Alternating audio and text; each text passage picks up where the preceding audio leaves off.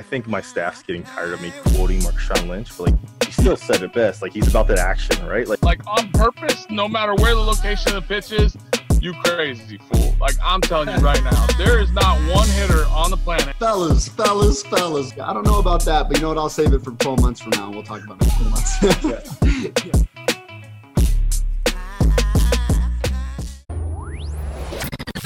Don't leave that dugout. We got Beau and Joe coming up next on The Farm System, right here, right now. Fellas. Welcome back to another episode of The Farm Unfiltered. Beau, listen, Joey haircut, smarter with those glasses, baby. What do you think? I think you look about 10 years smarter. Smarter. You're smarter. I'm serious. What does that look like? I don't even know what that means. But I don't even know. I don't know. Listen, I don't know God's intention behind things, but I just think that you look smarter. I actually wear them because the blue light, it kind of reflects it. Oh, yeah. I can't see my eyes as much. See it?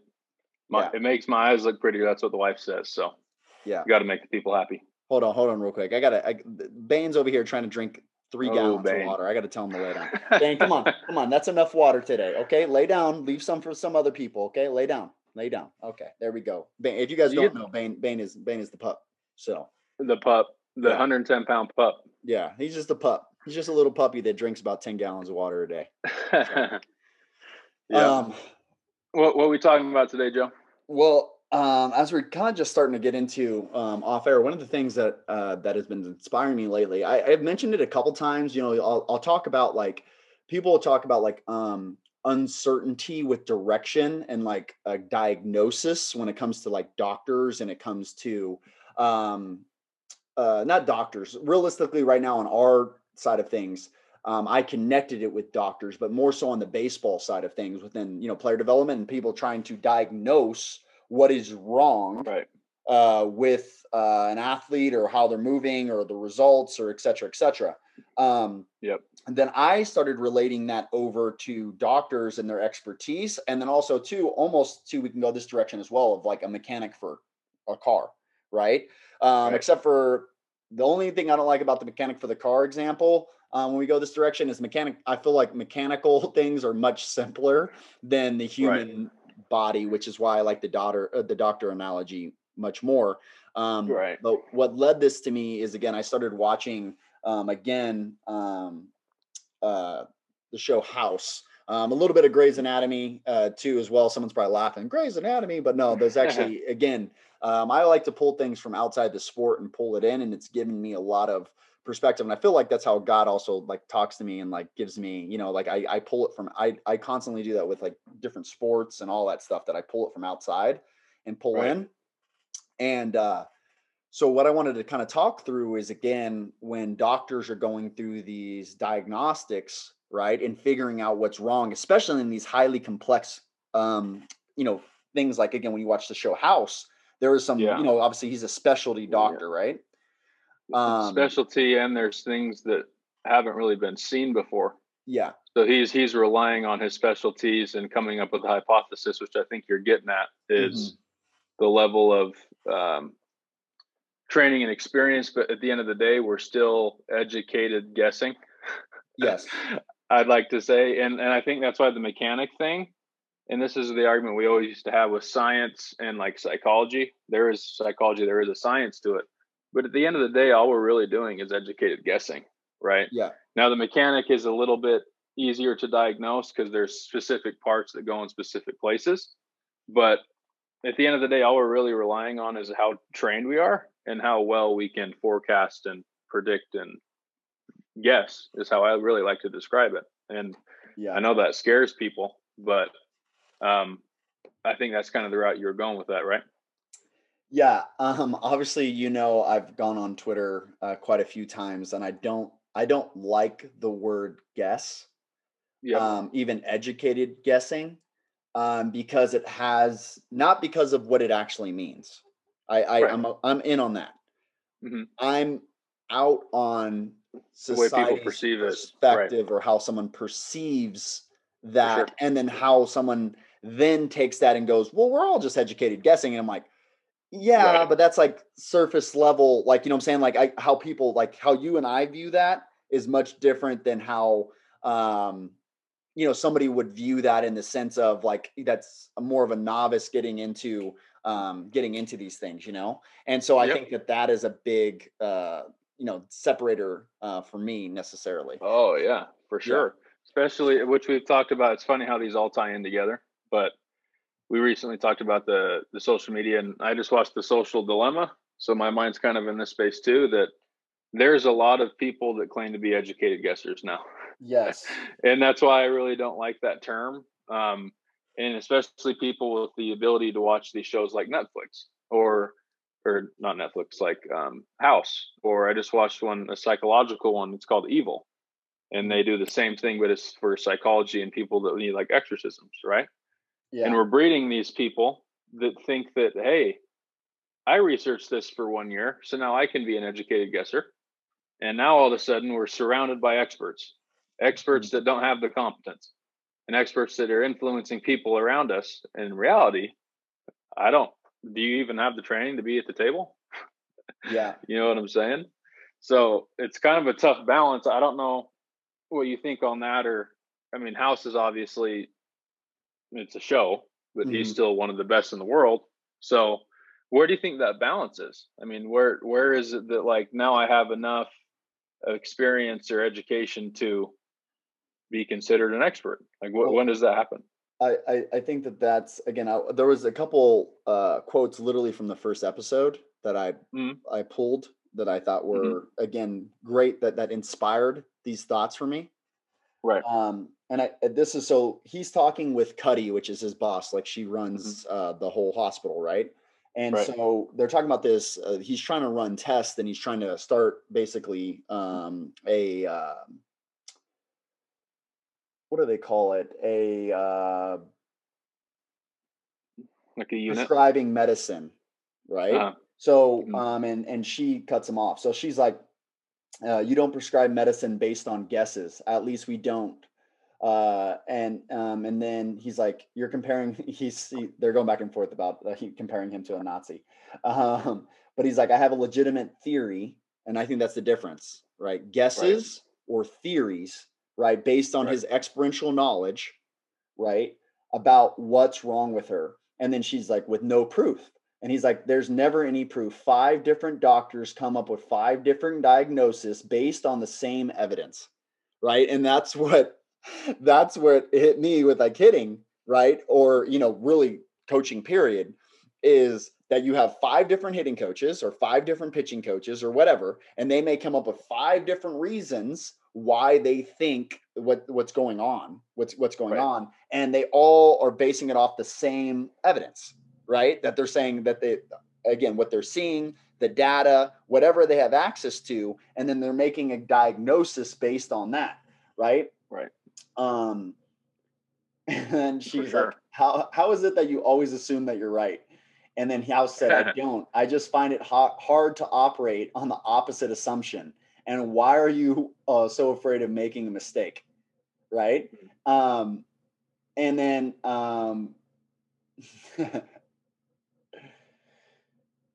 okay. Why are you so afraid? That's a pretty big statement too, considering he's the medical field. Exactly. And then that's what she responded back with. Well, it's because I'm a doctor.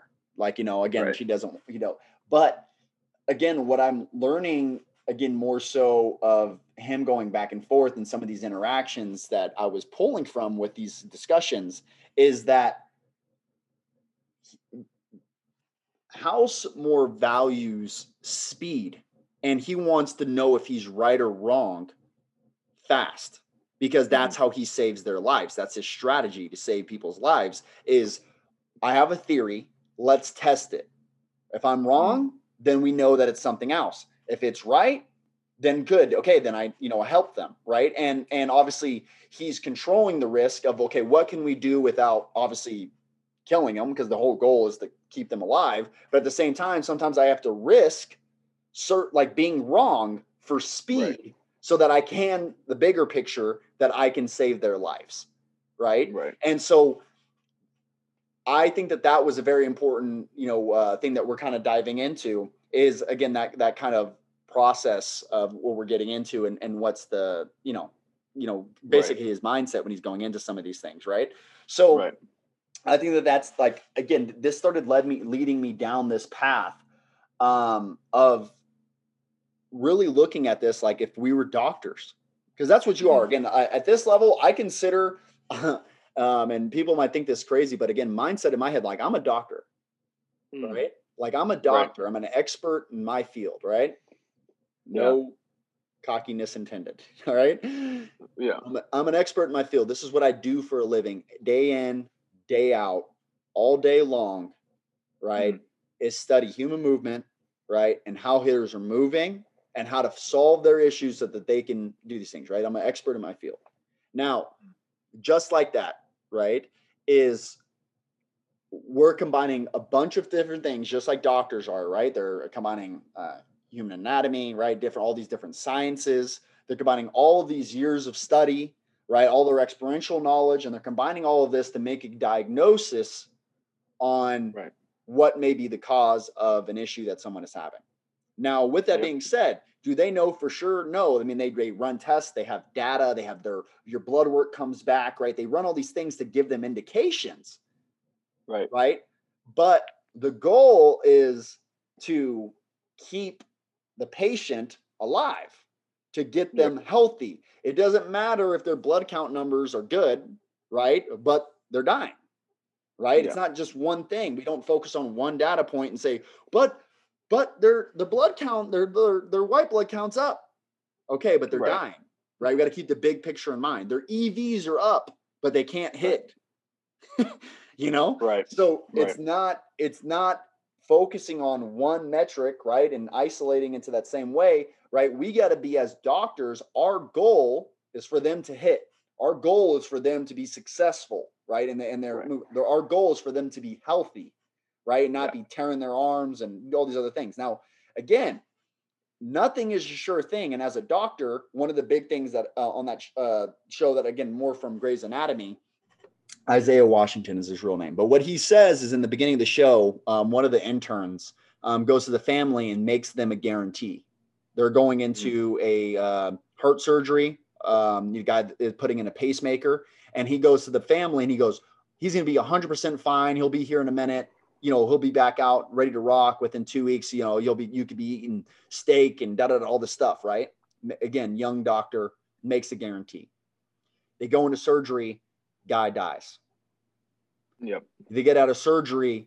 He tells them like, hey, it doesn't happen often, but replacing a pacemaker with this guy, there's complications. The guy died. And he's like, I just promised that family that nothing's going to be wrong. And he's like, you did what? You made a promise and you guaranteed. He's like, the only person that can make a promise like that is God. And unless you're God, then why would you make that promise? And that, again, that's the same way too, how I connect with that, how I view that with hitters is I'm not making you any guarantees. I know that that's a great sales pitch. I know that might sell you, or that might get me more clientele or whatever that is in the very beginning.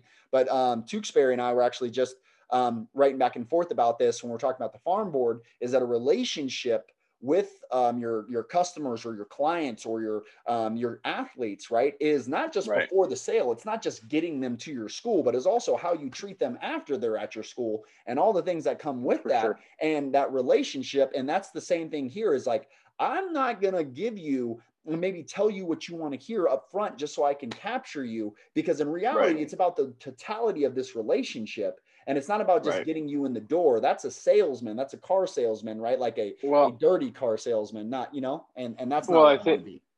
I also think that is a testament to what we're actually trying to get out of the hitter. And it goes back to what you're saying about the symptom, the EVs. Look, if that's all I'm selling to you is I guarantee I can get your EV higher, I can sell that to you. Yeah. But are you going to be a good hitter? Are you going to be able to hit when it counts? Like, that's something that I'm going to say, look, like, I'm very confident I can get you to move better, but you still have to move better. And yes, I think your EVs will go up. I think your time to contact will go down. I think you'll move more efficiently. But at the end of the day, anybody that can guarantee you anything in this life, I would automatically be skeptic. And that's not because I'm a skeptical person. Joey will tell you I'm a freaking dreamer, visionary, like, trust me, I always wish for the best. But if anybody ever says, hey, this is a guarantee, I'd probably start running the other way, because it's life. And especially in the business of problem solving, I think it goes back to what you're saying about, I call them specialists really instead of experts, but the problem solving aspect, everybody is that's great at that is a problem solver. And then we go on to different fields. That's why whenever you talk to people that are at the same level of expertise or specialist, a lot of them think the same. A lot of them approach stuff the same. It's just the avenue that they're training players, or that they're helping people. And that's all that we're doing. We're problem solvers, and we're helping people solve problems. And just like anybody else, and it's like when you're doing a puzzle, there's a million ways and a million pieces. And I want to guarantee you, but at the end of the day, we still got to get you to move better. So let's work at it together, you know? And I think that's where it gets hairy with the experts, is because sure, there probably are experts that can get you to snap and get EVs and increase your exit velocity. Great. Go see them and increase your exit velocity. We're going to have developing hitters that can move in the game. And as much as I want to guarantee that, I don't know. I don't know if you really can guarantee that. Well, I mean, this is the thing. This is the thing too. I also don't want to go too far the other way, because I've had this experience as well. People need to remember this as well. For example, I give this example when Eugene and I, actually, and a couple of guys from the facility, when I first went out there, we went and paid for this fishing trip that we were going on, right? Yeah. It was pretty expensive. It was a pretty expensive trip, right?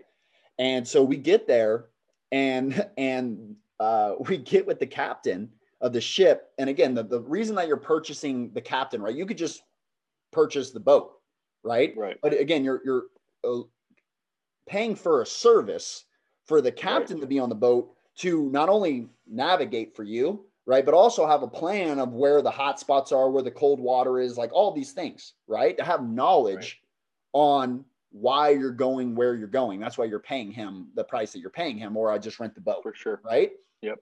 And so when we get there, the guy's like, hey, I just want to make this clear. There's no guarantees. There's no guarantees. We'll see what happens. Right.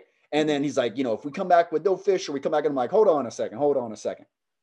Right. You know, again, and we didn't say this right then, but again, where I was coming from that of being like, no guarantees. Like, I don't want to go far the opposite way. Why did I, if there's no, you know, it's no guarantees, I'll take the boat out myself.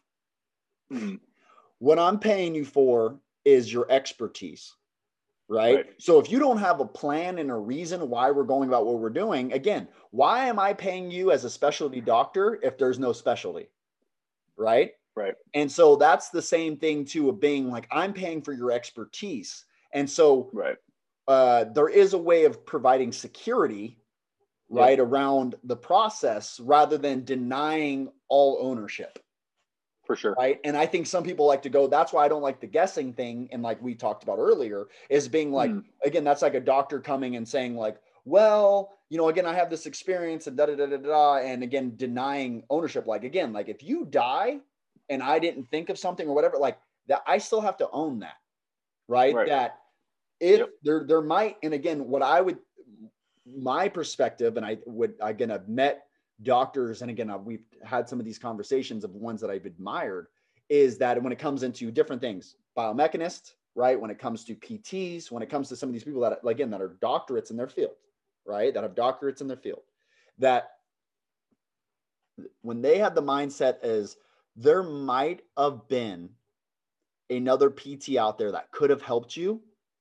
And maybe they know something that I don't know. Cause I know this all the time. Look, I think about this. There's clients, right, that I've had 2 years ago that if I had now, I could better assist, and I should be able to. That means that I'm growing and learning as a hitting coach, right? And as doctors, it's the same thing, right? They learn new techniques, they learn new medicines, they learn new things come onto the market. There's different ways that you can get people to, you know, again, there's more data, there's more machines, there's more tech, there's more, et cetera, to help them better assist people. There, again, for example, there is people dying of things 50 years ago that we can solve easily with a shot today.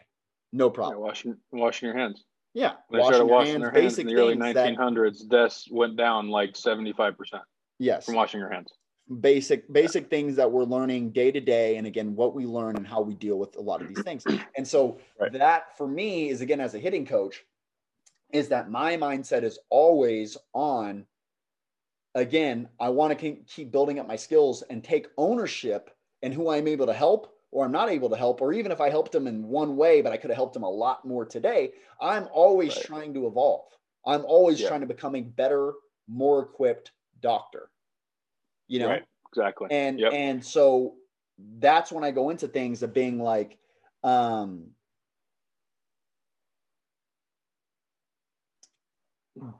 this is one of his other quotes that I want to pull in because I'll show how it connects here in a second, but he says, it is in the nature of medicine that you are going to screw up. You're going to kill someone. And if you can't handle that reality, pick another profession or finish medical school and teach. Right. Yep. And that's where, as a doctor on my side, like, I'm going to screw hitters up. I'm going to do it. I'm already doing it. I'm currently doing it right now. Oh my God. Did I say it? Oh my God. No, I know. Not because I know that I'm, again, let's go to this level. Not that I know. If I knew how to, why I was screwing up, I wouldn't be doing it. Right. For sure. Right. But the test of time, every time I look back, I realize not necessarily that, again, I'm like making it fatal and I'm going to screw them up completely as a hitter, right? Obviously, there's going to be less and less deaths the better of a, you know, doctor you become, right? Yep. Some of us just screw up less, but to think that you're not screwing up anybody is a blind spot. Is a blind. I mean, it is a major blind spot. To think that you're helping every single person and you couldn't be doing anything better than you're currently doing right now is a major blind spot in your coaching and self-analysis. Well, that's what I was going to say, is that I really don't like using the word guarantee, but there are people, based off of the results that they get, it's a damn near guarantee that if you go with them, you'll, whatever it is. My grandpa, for example, my grandpa's a professional hunter. He's been hunting for 30 years. And I asked him a couple weeks ago, because he does guiding now. He guides hunts. And some of these doctors and dentists pay him crazy amount of money to go kill these trophy animals, right? And I asked him that. I said, I mean, do you guarantee a kill? Or like, what do you guarantee them? And he said, I don't really guarantee a kill, but we've quantified it, and I show that I close 99.999% of the people that go with me kill, because I can get you within 50 yards of what animal we're killing, and if you miss it, we'll stalk them again and I'll get you 25 yards. Like, it's all about quantifying and put them in the position. And look, if you can't make a bunt, if you can't put the bat out there and bunt it, well, I probably can't help you. And that's kind of what he was saying is, look, if I go and practice shooting and you can't make a 10-yard shot, then, you know, I probably can't help you. So you literally, you know, I, as we like to say, stealing from our guy Sheets, you walked into the spider web of what I wrote down in my notes that I wanted to talk about, is that what you are supplying them and the guarantees are probabilities. Yeah. Right. Yep. So this is the difference. If you go hunt with the other guy, he closes 10% and I close 90%.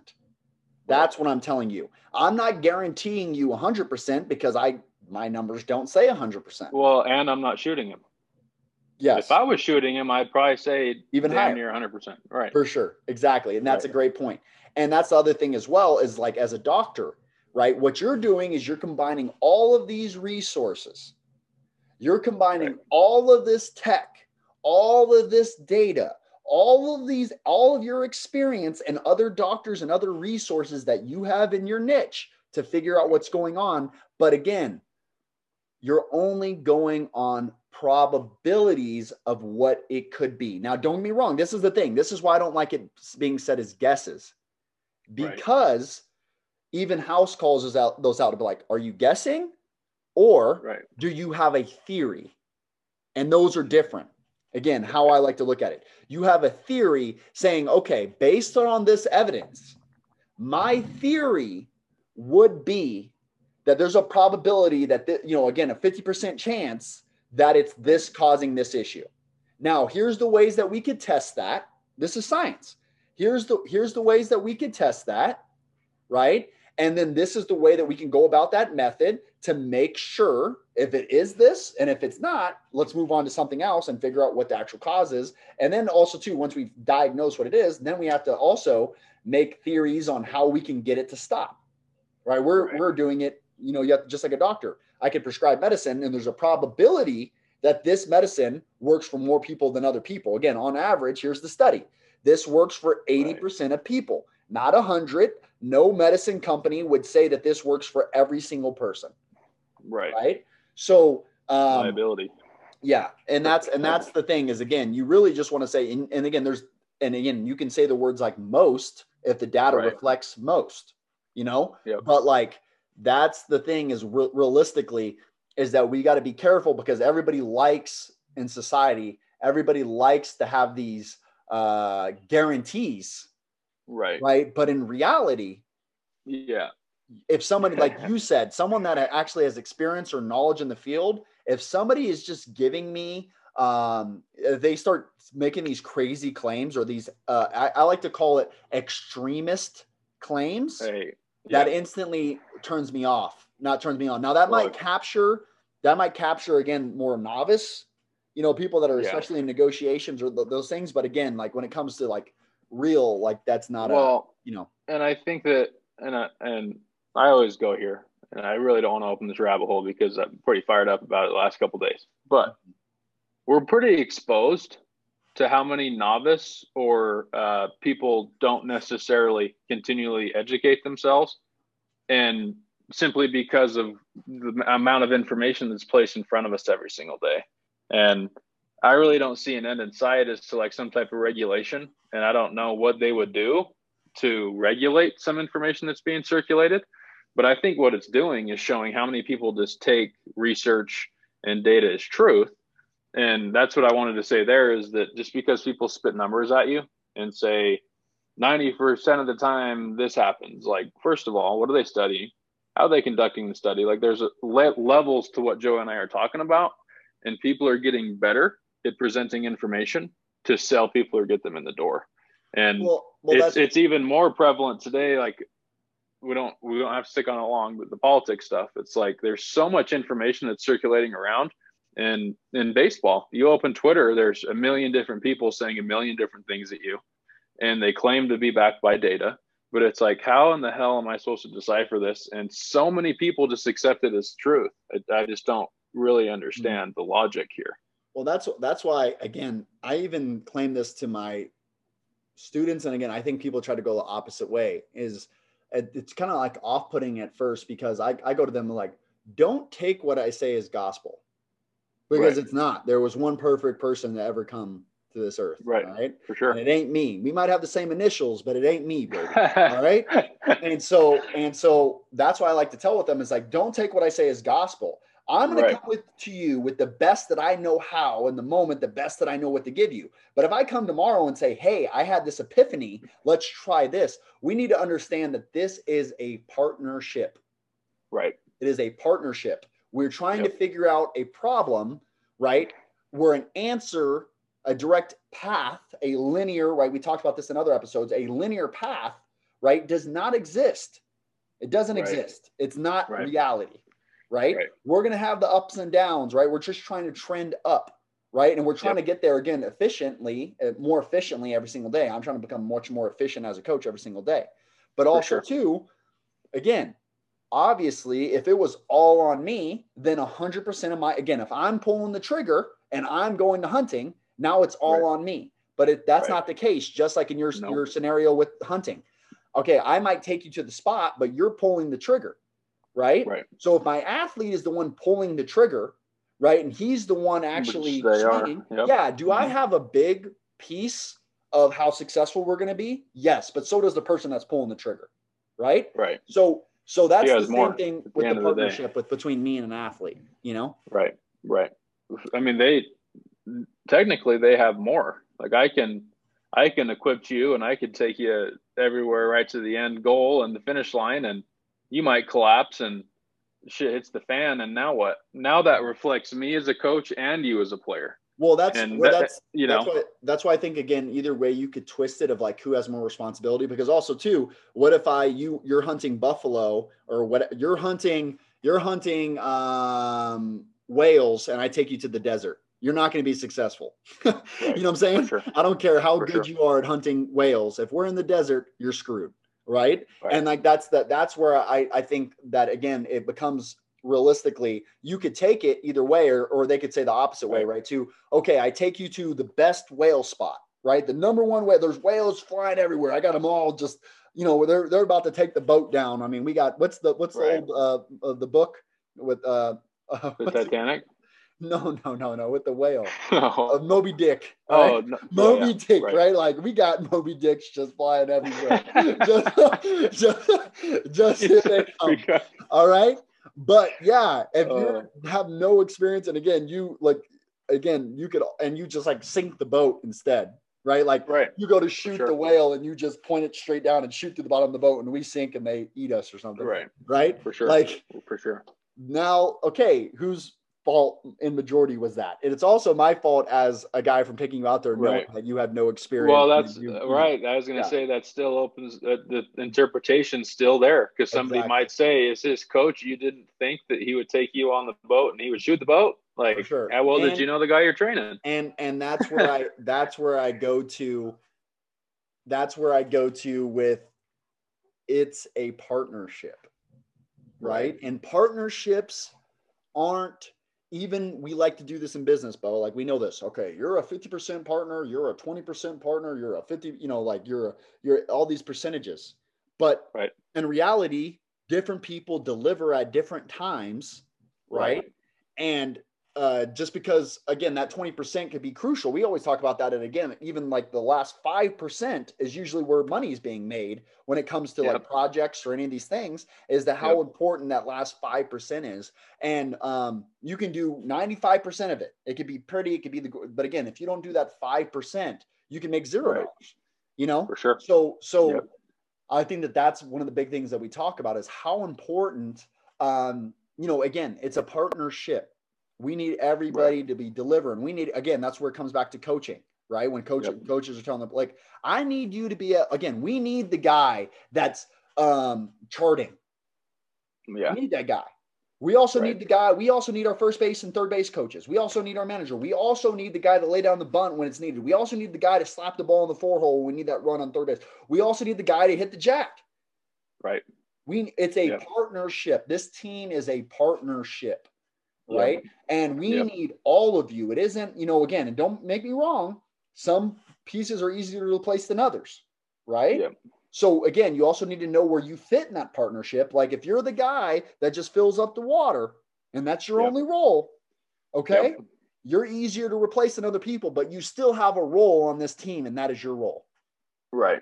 Right. So since we're on the path of talking about probabilities, and I 100% agree with you. I mean, that's why some coaches win with minimal talent, and some coaches lose with all the talent, because they're playing guys out of position.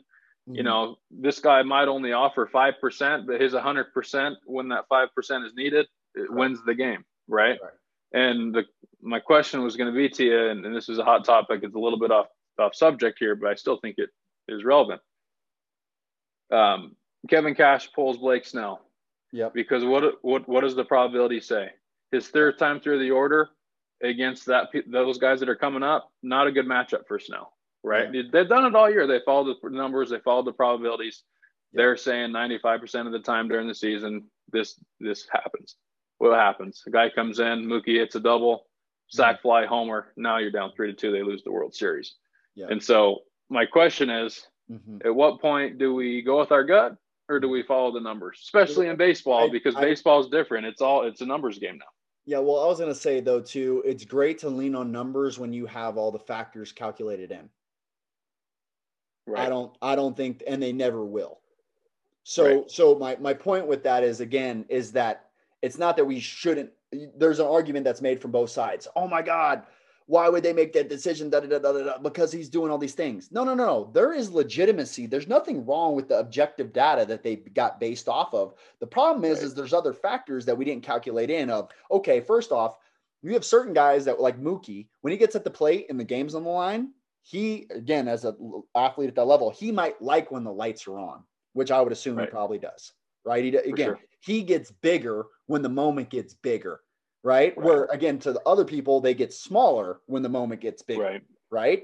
I know some athletes that can't even perform unless it's a big, you know, again, to get them emotionally where they need to be able to perform. They can only play really good in big tournaments. I was that way a little bit.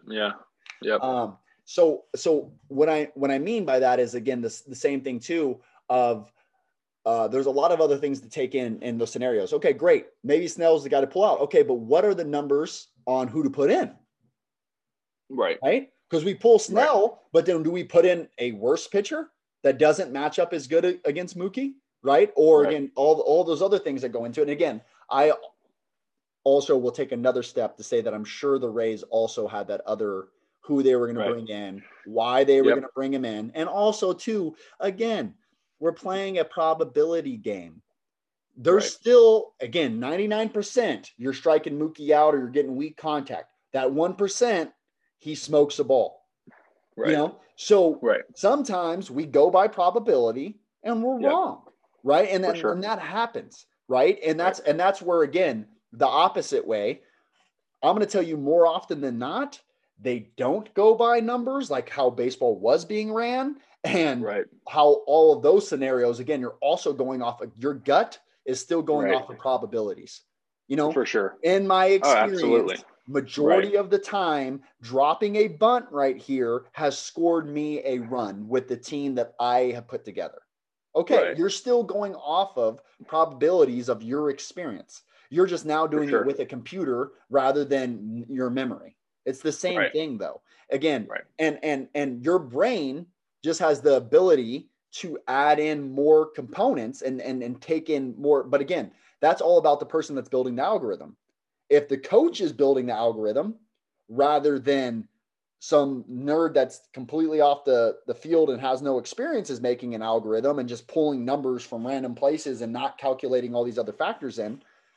Okay. That's a whole nother thing. So agreed.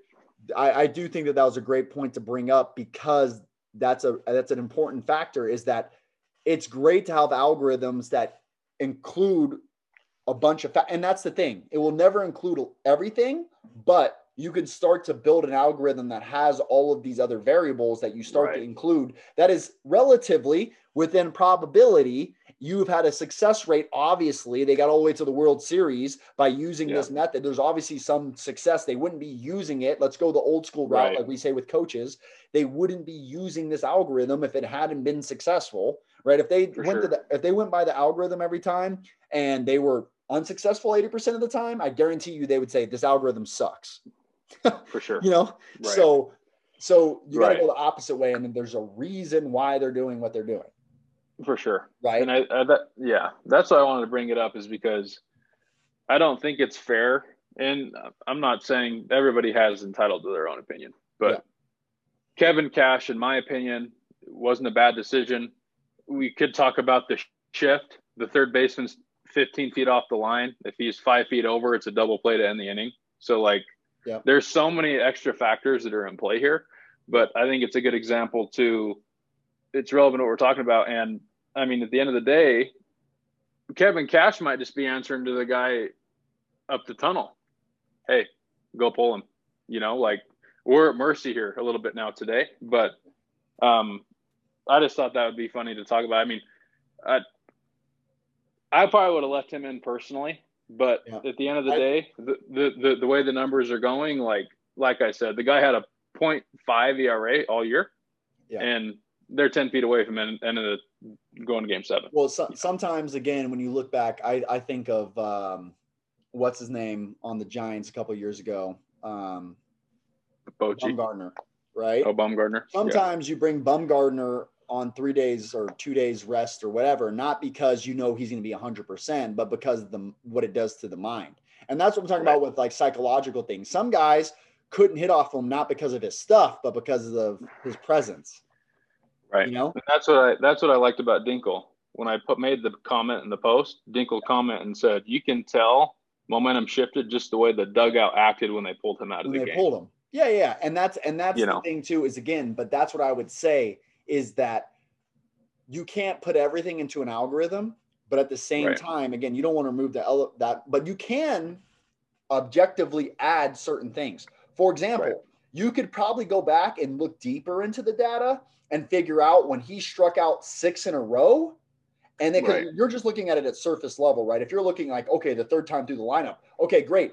But how about the times that he was successful his third time through the lineup? What was the scenario? Oh, he had struck out 6 in a row and then went into his third time through the lineup, and then he was successful. Because again, then you can start to quantify momentum, right? Because you can quantify momentum. It is, it is, that's why they have the win probability.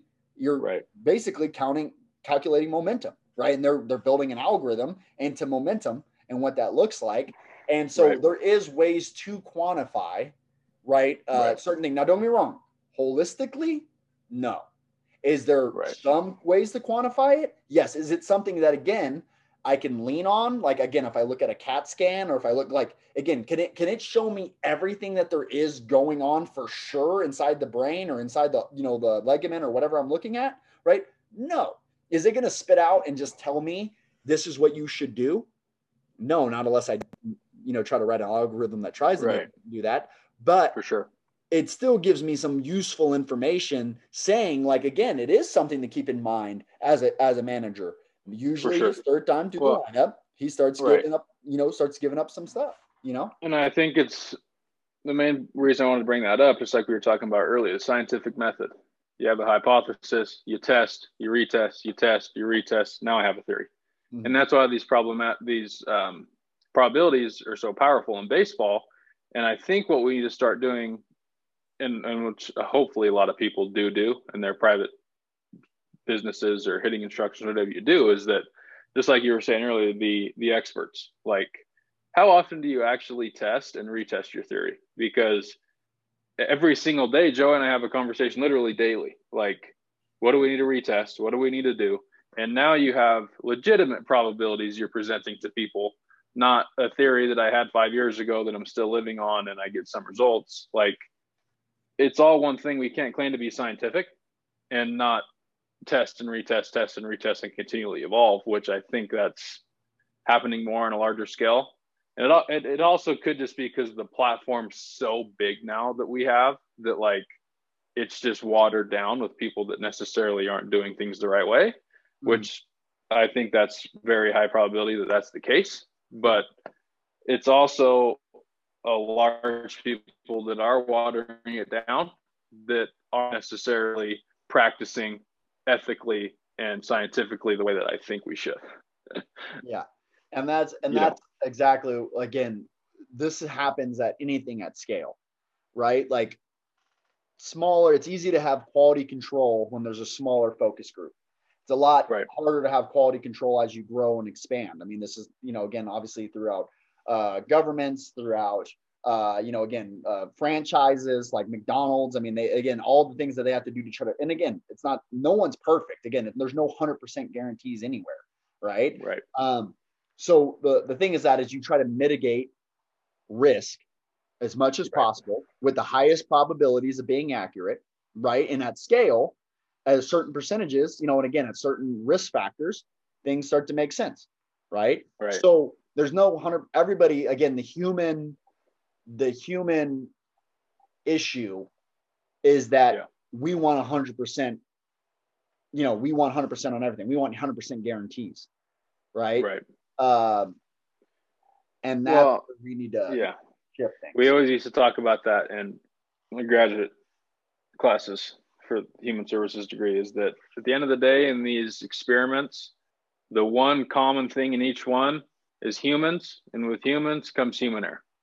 So it doesn't matter. There'll always be a slight shadow of a doubt, or you can't always guarantee, because we're human beings. We aren't perfect. And just like McDonald's, how many McDonald's are there around the world? I'm still going to choose to go to this one over that one, even though it's the same system, because the people at this one just to give me a better experience than the ones over here.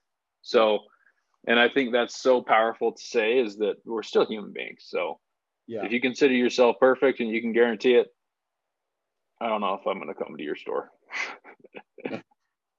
But I'm going to end with this quote from House. He says, when we don't find the logical answer, we settle for the stupid one. Ritual is what happens when we run out of rationale. I like that. Well, and that's the thing, right? Again, when we don't know the real reason, we just settle for what we know, or, you know, we settle for the easy answer, or, like, you know, the surface aesthetically pleasing response, because it just makes us feel good. But right. If we really want to progress and we really want to do those things, it's like, we got to stop accepting low-level answers. For sure. And stop accepting guarantees, because that's how that changes. Yep. No, like when someone gives me a guarantee, I'm like, okay, explain to me why you can guarantee this. Right. Explain, like, don't just, if you thought you were just going to guarantee me something and just keep walking, like, or, you know, and I was just going to go with it. Like, you don't think right. There's going to be like, what makes you so certain? Give me the stuff, you know, but again, these are the layers of questions where a lot of people would just be like, listen, you're going to be fine. Like, okay, why do you know what? Well, there's an 80% chance. Okay. That's what I wanted to know. Right. You know, let me know my real probability so we can, again, try to make it more certain. How do we take 80 to 85? How do we take 80 to 80, 85 to 87, right? How do we take 87 to 87.5, right? And we're trying to get a higher and higher probability, right? Just like throughout time, you know, certain surgeries were, okay, if you do the surgery, 50% chance you survive, right? Then it became 70. Then it became, because of technology and advances, 75, 80, 82. Right. You know, and then all of a sudden too, like, oh man, now one in every, you know, billion people die from this. Right. Okay. Right. Now we have, you know, again, the risk factors for giving birth today are much lower than they were, you know, two centuries ago. And those gaps are just going to continue to shrink and shrink and shrink the more advanced we get. And sometimes, again, those factors are obviously much more mitigated with the advancements of technology. Right. Right. And that's what we just saw within baseball is, again, we're starting to close those gaps. Again, is there still a large gap that's there that we still need to close on, the probabilities that we can get somebody better? 1000%. But also too, we also developed a bunch of different ways to mitigate that gap in between, and ways and useful tools to evaluate. Right. Right. And it'll never be perfect in baseball, because you still got to throw it and you still got to hit it. Yep. So, you know, there's always going to be the naysayers. There'll be that one time that happens to be in the World Series where it doesn't go your way. And now nobody likes the data and analytics. Yeah, for sure. So, well, from us and our partners over at the old Yakkertech. Yakkertech. Until next time, Farm System out.